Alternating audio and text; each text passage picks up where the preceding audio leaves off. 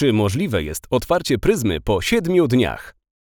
Tak, otwarcie pryzmy jest możliwe już po 7 dniach, ale tylko przy użyciu naszego produktu Silosolve, który dzięki działaniu dwóch szczepów bakterii Lactobacillus buchneri LB1819 oraz wyjątkowemu szczepowi Lactococcus lactis 0224 ułatwia szybkie powstanie warunków beztlenowych oraz poprawia procesy fermentacyjne, hamując rozwój drożdży i pleśni w szerokim zakresie wilgotności. Produkt Silosolve możemy zastosować do roślin uprawnych, to jest do całych roślin zbożowych GPS, kukurydz, traw oraz mieszanek lucerny i traw. Pozwala uzyskać wyższą smakowitość kiszonki, zwiększając pobranie suchej masy przez zwierzę.